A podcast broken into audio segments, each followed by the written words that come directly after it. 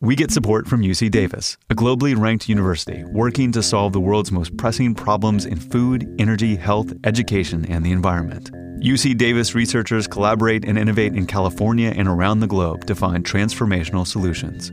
It's all part of the university's mission to promote quality of life for all living things. Find out more at 21stcentury.ucdavis.edu. This is 99% Invisible. I'm Roman Mars.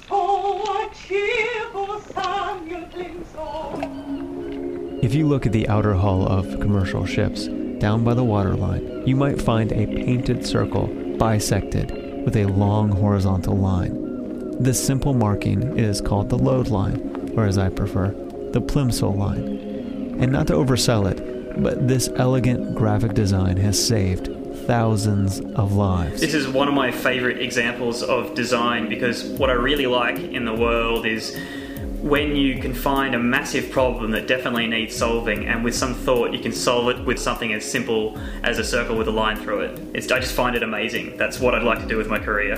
That's Tristan Cook. And I'm a human factors engineer, so that means that I look at the way that people interact with their environment and figure out how that will affect their behavior. Tristan also curates an outstanding blog called Humans in Design. So anyway, the massive problem that needed solving in the 19th century that Tristan is referring to was the huge number of British ships sinking in the ocean because they were overloaded and in disrepair, sending hundreds of merchant seamen to a watery grave. The problem was so widespread that these vessels became known by another name Coffin ships? coffin ships. Now, overloading ships has certainly happened since there have been ships to overload, but it was the introduction of insurance that created the coffin ship. It's still a colloquial term for ships that are overinsured, so they're worth more money to the person that owns them at the bottom of the ocean than they are afloat. So ship owners would purposefully overload older ships with cargo, thinking that if the ships made it, they hit the jackpot. But if the ships didn't make it, they still made a lot of money on the insurance claim. Early days in insurance, so people weren't quite aware of the idea that by insuring something you're going to change and affect people's behavior. This is called a moral hazard, when people engage in risky behavior because they are not fully accountable for the consequences. You assume that insurance is going to keep everything the same, but it doesn't. When, when something is insured, it changes your behavior, you become more risky, or you have a different incentive to do something. And the unintended consequence of insurance was that ship owners had an incentive to sink their own ships and send hundreds of souls to the bottom of the ocean. The most famous one was one called the SS London. It had 230 something people on board. It was leaving a place, and I'm not kidding, called Gravesend in England, theoretically headed for Melbourne, Australia. But it was overloaded with a whole bunch of railway parts and things like that. And that was in the mid 1800s and, and that, that sank as in a storm, like when it tried to turn back towards a port. This is where our hero, British MP Samuel Plimsoll, and the Plimsoll line comes in. Just after that happened, a guy called Samuel Plimsoll got elected to the British Parliament and he wanted to pass a bunch of like new shipping safety laws based upon his knowledge of this disaster.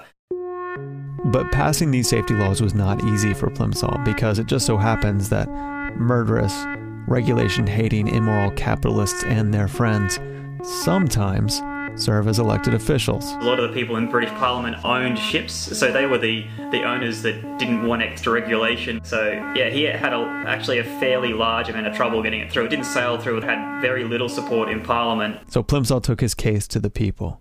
Plimsoll wrote a book called Our Seamen, which was really championed the issue, and that went really wide. And eventually, due to widespread public support, the Merchant Shipping Act of 1876 was passed.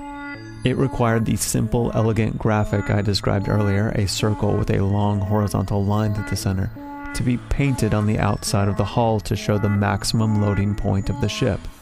The mark let a third party know plainly and clearly when a vessel was being overloaded and at risk of sinking in rough seas. If you see that horizontal line above the water, you're good. If you don't, well, you could be sunk. It's, it's kind of really pretty looking to look at. That's what drew me to it initially. It's very uh, geometric. And some form of the Plimsoll line remains on ships to this day. There's just a slight modification so that in different waters or salt water or fresh water or with different sorts of ships, you're allowed to load it to different levels. So there's just a couple of different levels on the outside. Personally, I think it's amazing that, that with, with boats these days that there's all these different safety measures that have been implemented. So there's GPS, the boats drive themselves halfway through everywhere, but when it gets down to it, the thing that is most importantly keeping a boat afloat is still just a circle with a line through it on its hull, just a just a bit of paint. There have been numerous poems and songs sung about Samuel Plimsoll, but over time his name has faded even though his mark on the world lives on. It's it's actually less known as a Plimsoll line now and more as a load line, but at the time it was definitely known as a Plimsoll line. But if I've done my job today, you, dear listener, will only call it a Plimsoll line because it seems like the right and honorable thing. And besides, if there's an opportunity to use an eponym, use the eponym. It's just cooler. Our tars upon the ocean he struggles to defend. Success to Samuel Plimsoll, for he's the sailor's friend.